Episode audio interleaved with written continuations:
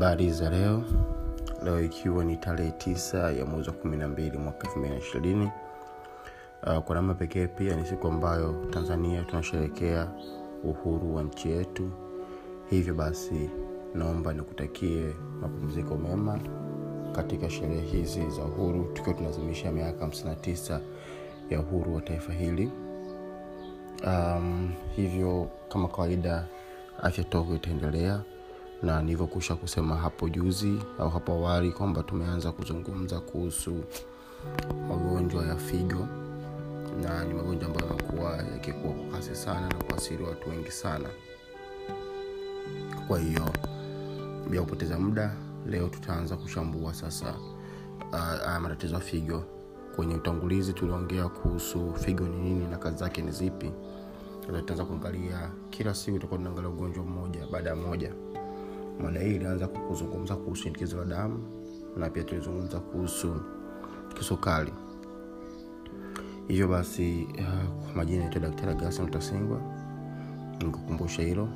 Uh, vipindi hivi ni elimu tu ya jamii watu kuweza kufahamu haya magonjwa na madhara yake lakini hayabadilishi matibabu kwa wale wagonjwa ambao wanaugua baadhi ya magonjwa.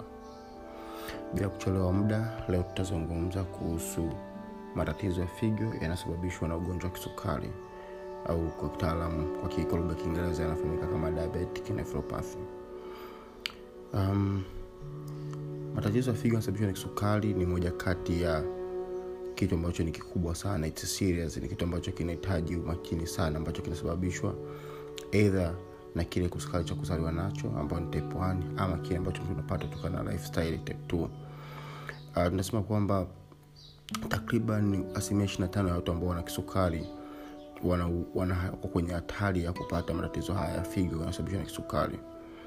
Na kinachotokea ni kwamba kisukari kinasababisha figo zinashindwa kufanya kazi zake ambao moja kazi ya figo muhimu ni kuchuja sumu na kuondoa uchafu na kutengeneza mkojo. Kwa hiyo uh, ili mtu uweze kuepuka shida hizi za kisukari ambazo zinaathiri figo ni lazima mtu uhakikishe kama una sukari unafuata matibabu yako unafanya mazoezi unakula vizuri na unahakikisha kwamba unahakikisha kwamba uko kwenye njia za kukulinda usije kupata pia shinikizo la damu. Sasa matatizo haya hayatokei tu mara moja yanachukua muda mrefu. Mtu unaweza kuugua kisukari mpaka miaka ishirini ndo ukaja kupata shida ya figo kuathirika.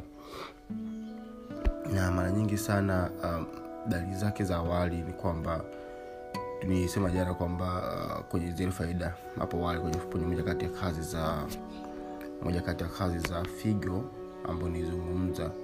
Nilizungumza kwamba moja kati ya kazi za figo ni ku ni kubalansi ile presha mwili ukapo na katika katika hatari au katika dalili mojawapo ni pale ambako mtu atashindwa sasa kuwa na ile presha ya damu ambayo ipo vizuri. Kwa hiyo dalili mojawapo utaona kwamba watu wengi wenye kisukari ambao wameanza kuathirika figo presha yako presha inapanda sana unaweza kanishuka sana. Kingine ni pale ambako uh, ile retention moja kazi ya, kazi ya figo ni kuretain uh, baadhi ya nutrient vile vya virutubisho vya mwili ikiwepo protini kwa hiyo pale ambako figo zinashindwa kufanya kazi utaona ile kuretain kule kurudisha zile na mwili zinakushindikana kwao unakuta kuna protein kwenye mkojo uh, baadaye inakuja kuleta shida miguu inavimba mikono inavimba uso unavimba um, unazidi kukojoa mara kwa mara mwana na kadhalika. Wengine wanafika hatua wanapata kama kuchanganyikiwa wanashindwa ku, ku, ku wanashindwa kupumua wengine wanakosa vyakula kutapika na kadhalika kuwashwa kwa muda mrefu na uchovu. Hizi zote ni dalili.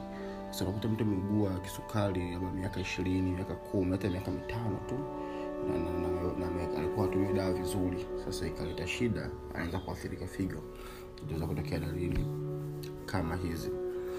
Uh, kinachotokea ni kwamba kisukari kinafanya ile mishipa damu inaenda kwenye kwenye figo ibane hiyo midogo na kuiharibu sasa kama nilisema kwamba takriban asilimia ishirina tano ya damu kutoka kwenye mwenda kwenye figo unapokuwa unabana damu hiyo inaenda kidogo sana. Kwa hiyo inafanya kwamba damu chafu inabaki mwilini ndio inakuletea hiyo kujisikia mchovu na kadhalika kutapika na mambo kama hayo. Sasa moja kati ya risk factors au vihatarishi kwanza kabisa ni utumiaji wa sigara kwa muda mrefu lakini pia watu ambao wana historia ya kifamilia kuwa na magonjwa ya figo mara nyingi sana kwenye hatari hiyo lakini pia sukari inapokuwa unapokuwa unagonjwa sukari unatumia dawa unapokuwa unapata sukari inaongezeka pata state na wengine pia hata kupata ile shinikizo la damu. Kwa hiyo matatizo haya ya figo yanasababishwa na sukari matatizo ambayo yanaleta shida sana yanaweza kuhusanishwa pia na kupungukiwa damu. Na maana mtu unakuwa unachoka unajisi una mchovu ukiumwa kidogo tu na kama malaria inakusumbua sana kwa sababu ya hizi shida. Uh, nyingine pia itafanya mtu ashindwa kuwa na mapigo ya moyo ambayo yako kwenye viano kwa sababu ya madini yale yanakuwa amebaki mengi kwenye damu wapotasham zile. Kingine kutanuka kwa moyo kupasuka mishipa ya damu sasa ambayo inaelekea kwenye kwenye macho. Mtu utakaja kupata kupata upofu sababu ya kisukari kufanya kazi unashinda unapata maji najaa mwilini kwenye miguu kama nilivyosema hapo awali kwa mwingine bahatimaza kaja kwenye mapafu mtu unashindwa kupumua unashindwa kupumua ukiwa umelala na pata vidonda na, na, na kwa wanaume inaweza kasababisha mtu kushindwa hata kushiriki tendo la ndoa. Na, na kwa wanawake jawazito pia inaleta shida sana. Sasa je nini la kufanya? Kwanza kabisa nimesema ni figo inaathiriwa kutokana na kisukari. Kuhakikisha kama wewe una kisukari unafuata matibabu yako vizuri unaenda kliniki kama kali unavyopangiwa unatumia dawa zako vizuri hakikisha unaepuka sana kupata shinikizo la damu. Na kingine hakikisha unakuwa makini sana kwenye, kwenye, kwenye utumiaji wa dawa. Sio tu kila dawa unameza kuna dawa ambazo tunaziita ni ukiwa na shida ya figo hizi dawa hizi sio nzuri sana kuzitumia. Hizi kama ibuprofen paracetamol hizi sio nzuri sana hata aspirin. Aspirin ni junior. Ya lakini sasa kuongeza kuhusu madawa lakini usijua ukameza dawa yote ile una kisukari alafu unameza tu dawa yote biashara ya daktari. Hakikisha umeongea daktari wako amekwambia kutumia.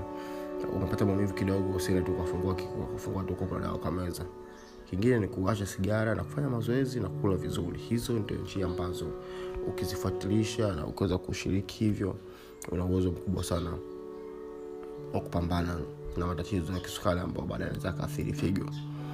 Tufahamu kwamba figo ziko mbili ndio Uh, na tasema kwamba mtu anaweza kaishi kwa figo moja lakini kunapokuwa na kisukari unapokuwa na, na shirikizo la damu ni vizuri kuhakikisha kwamba figo zako zinakaa salama na hata maini kwa sababu unahitaji sana. Kwa hiyo ile health lifestyle kuacha pombe kuacha sigara kufanya mazoezi kula vizuri vya kwenye vitubisho ni muhimu sana.